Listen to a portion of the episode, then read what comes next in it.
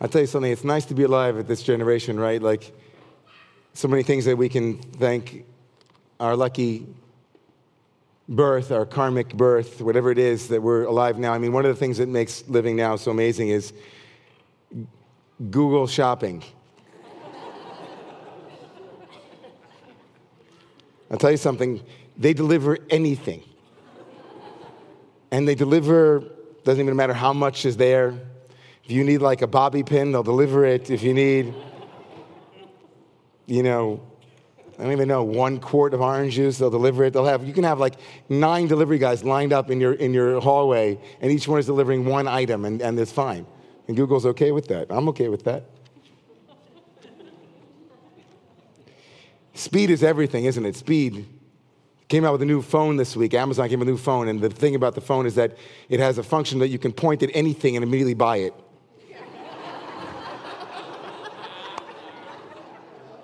I'm, I'm, not even kidding. It, that's, that's the function, that's the, the selling feature of this expensive smartphone is that it uses its intelligence to name everything around you and then, and then have you buy it. So, you know, it's not like speed in general hasn't always been on our minds or on the minds of the ancients. The Tao Te Ching is famous for having said, the slow will overcome the fast, the soft will overcome the hard. That there's something about, about slowing things down, the wisdom of slowing things down, and what is seen when things are slower. What, what, what we actually get to see when life is slower, when the mind is slower, when the heart is slower. Things that you can't buy, things that you can't have delivered right at your door. And in this week's reading, tomorrow morning, Moses will be teaching us at least two lessons about good leadership and about how to interact with resistance. The rebellion of Korach, his cousin, is coming tomorrow morning. Korach, if some of you will remember, many of you will know, Korach is right, the quintessential rebel with a cause or without one, depending on how you read the Torah. He has a cause. He will make a claim in tomorrow morning's reading that will, in some ways, have an effect on Moses, unlike any other rebellion thus far. Right? Thus far in the Torah, Moses has already been faced with a number of rebellions, and with each one, three of them, Moses has prayed on behalf of the Jewish people.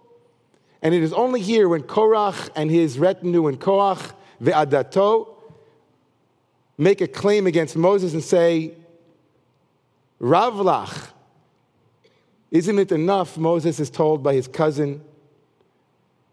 All of the children of Israel are Kedoshim. They are those who have heard the words of God on Sinai. All of them are holy. al kahal. Who are you to set yourself up as a leader against them? This challenge to Moses' authority is met by Moses with a moment of, of weakness.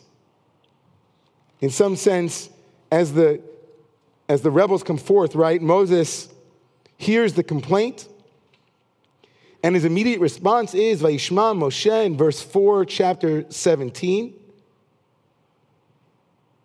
Chapter 16, excuse me, verse 4, Vayishma Moshe, Moshe hears Vayipol al Panav.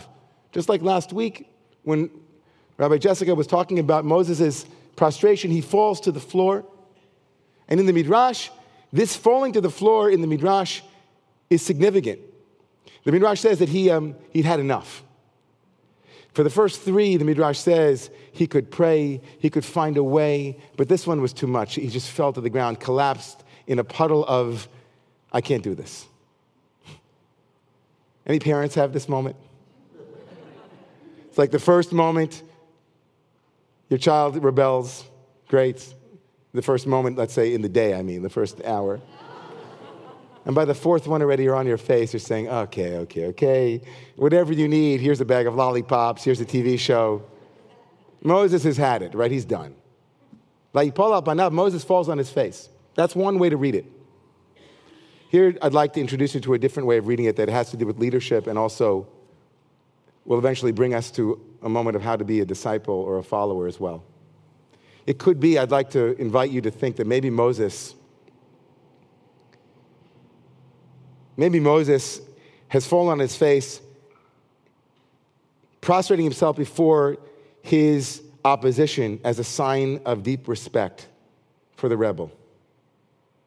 Maybe Moses is in a position of prayer because Moses recognizes that when people arise to call us on our stuff, to call us on our work ethic, to call us on our leadership qualities, to call us on our relationship skills, to call us on various things, the first moment of leadership is a moment of, of surrender to some degree to the respect and the integrity that a rebel should be given.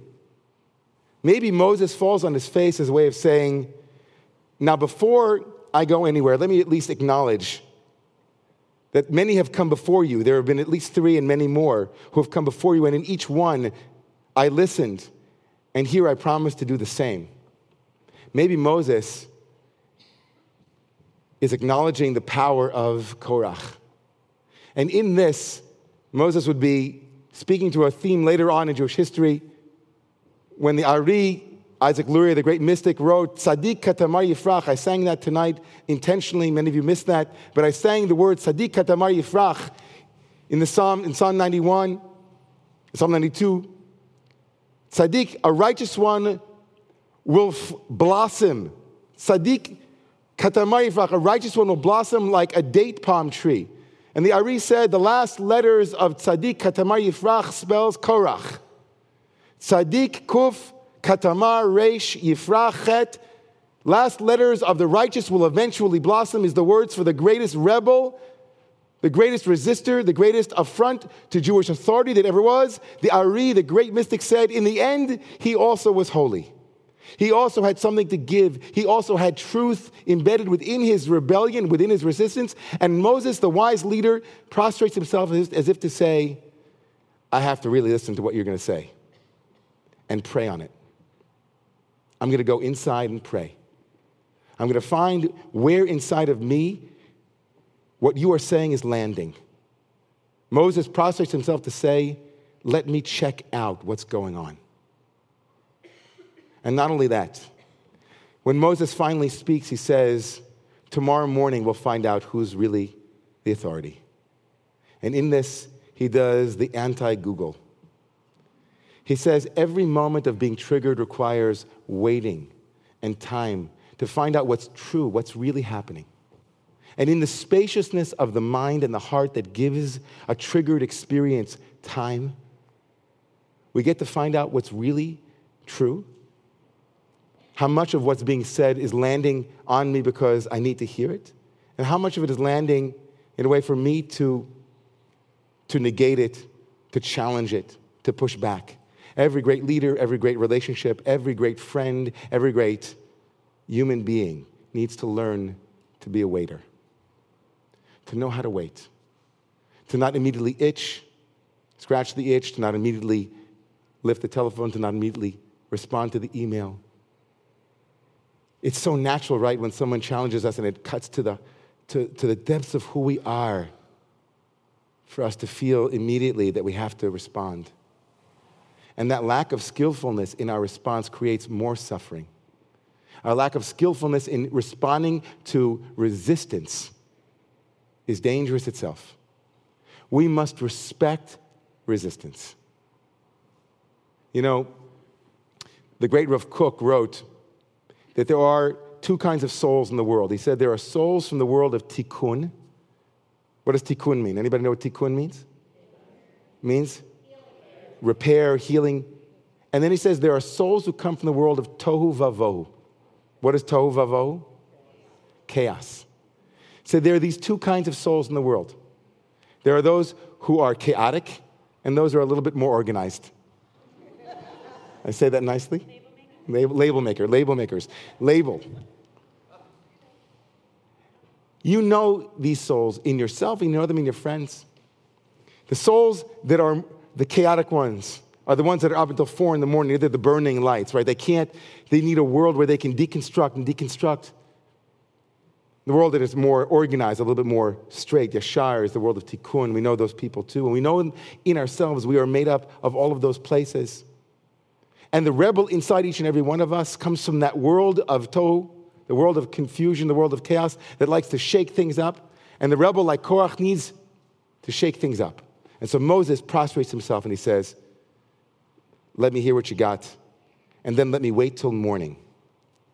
And then he does this second amazing thing. He gets up from the ground, it seems.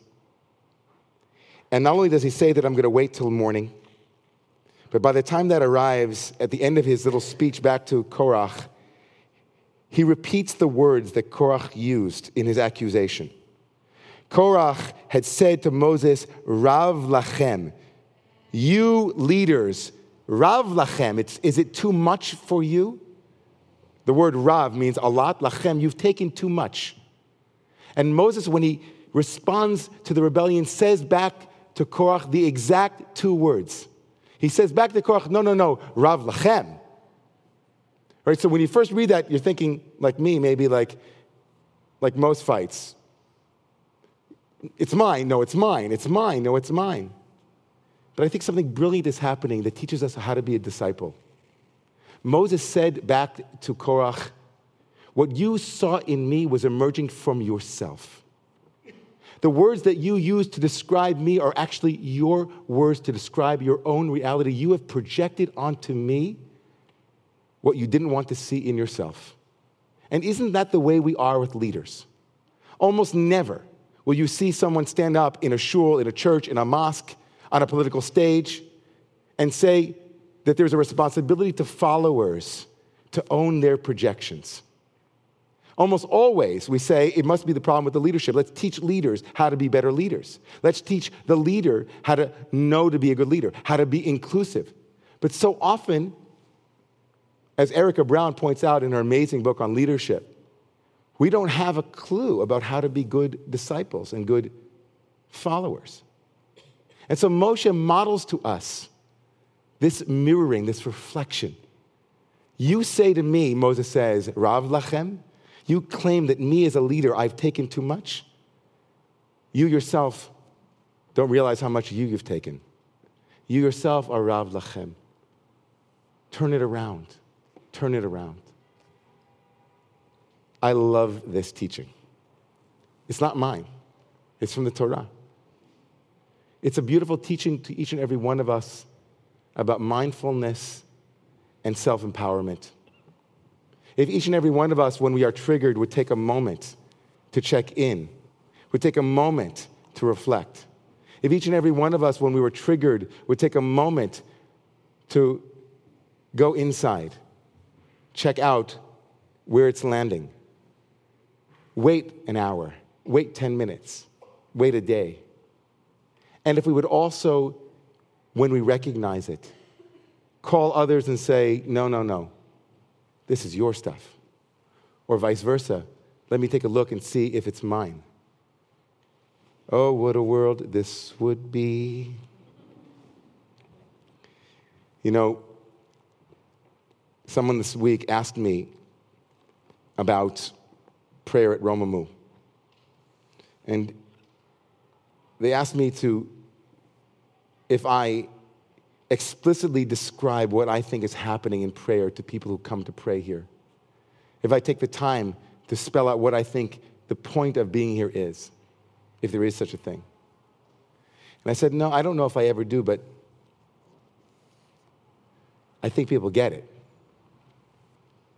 And I thought to myself, well, maybe I should say it more explicitly. So let me be explicit. For me, the point of prayer is to create what Rabbi David Cooper used to call the wedge of awareness. And what teachers like Jay Michaelson and others who teach mindfulness and meditation in the Jewish world are trying to inculcate in each and every one of us is that there would be a bit of spaciousness between input and output between how we receive things and how we then put them out in the world. It is very easy to get drawn into very overt behavioral commentary, action in the world, big things. It's much harder to reflect on what it is and what it takes for us to be spacious in our own hearts. So I want to I want to bless all of you and hope you bless me back May this Shabbat of rebellion be a Shabbat where I hear the voices that are resistance. May this Shabbat be a Shabbat where I'm able to be tolerant of the discomfort that comes with hearing painful things that force me to reflect. I was this morning, I had to say that I was invited this week to a, a lunch where um, I got to sit with um, someone who ran for president who didn't win um, and listen to this person talk about their points of view about the world. And I'll tell you something. I mean, it's not a secret. I have, I'm not political from the pulpit, but I certainly um, was a supporter of Barack Obama. And I definitely didn't agree with majority of what this person said. But it was so powerful to sit with that discomfort. It was so powerful to sit and listen to a completely different perspective than my own and to be able to first acknowledge that there might be truth, a lot of it, in places that are quote unquote the other. My friend Nathaniel Berman, who had a party last night because he became a PhD in Kabbalah and someone who's taught here in Romemu, finished his party last night by saying that the entire thrust of the Zohar, the most important of the Jewish mystical books, is to invite us to learn from the other. It's to invite us to learn from the, what is called the Sitra Achra, the other side, and to incorporate the Sitra Achra, the other side, into the Sitra de Kedusha, into the side of holiness. And we never, ever, ever do that if we don't make room by first bowing before it and saying, Have you come to teach me? So God bless each and every one of us with this Shabbos of Boker v'Yodav tomorrow morning. After I wait a little bit, there'll be more room to hear, more room to listen. Bless us with wedges of awareness, with spaciousness, spaciousness between our thoughts and our actions, between our feelings and our actions. Help us to have discernment about what it is that belongs to us and what it is that must be given back to that which has been, to the one who gave it to us. Those are pretty tall mountains to climb. We need help. We need to help each other. Let us say Amen.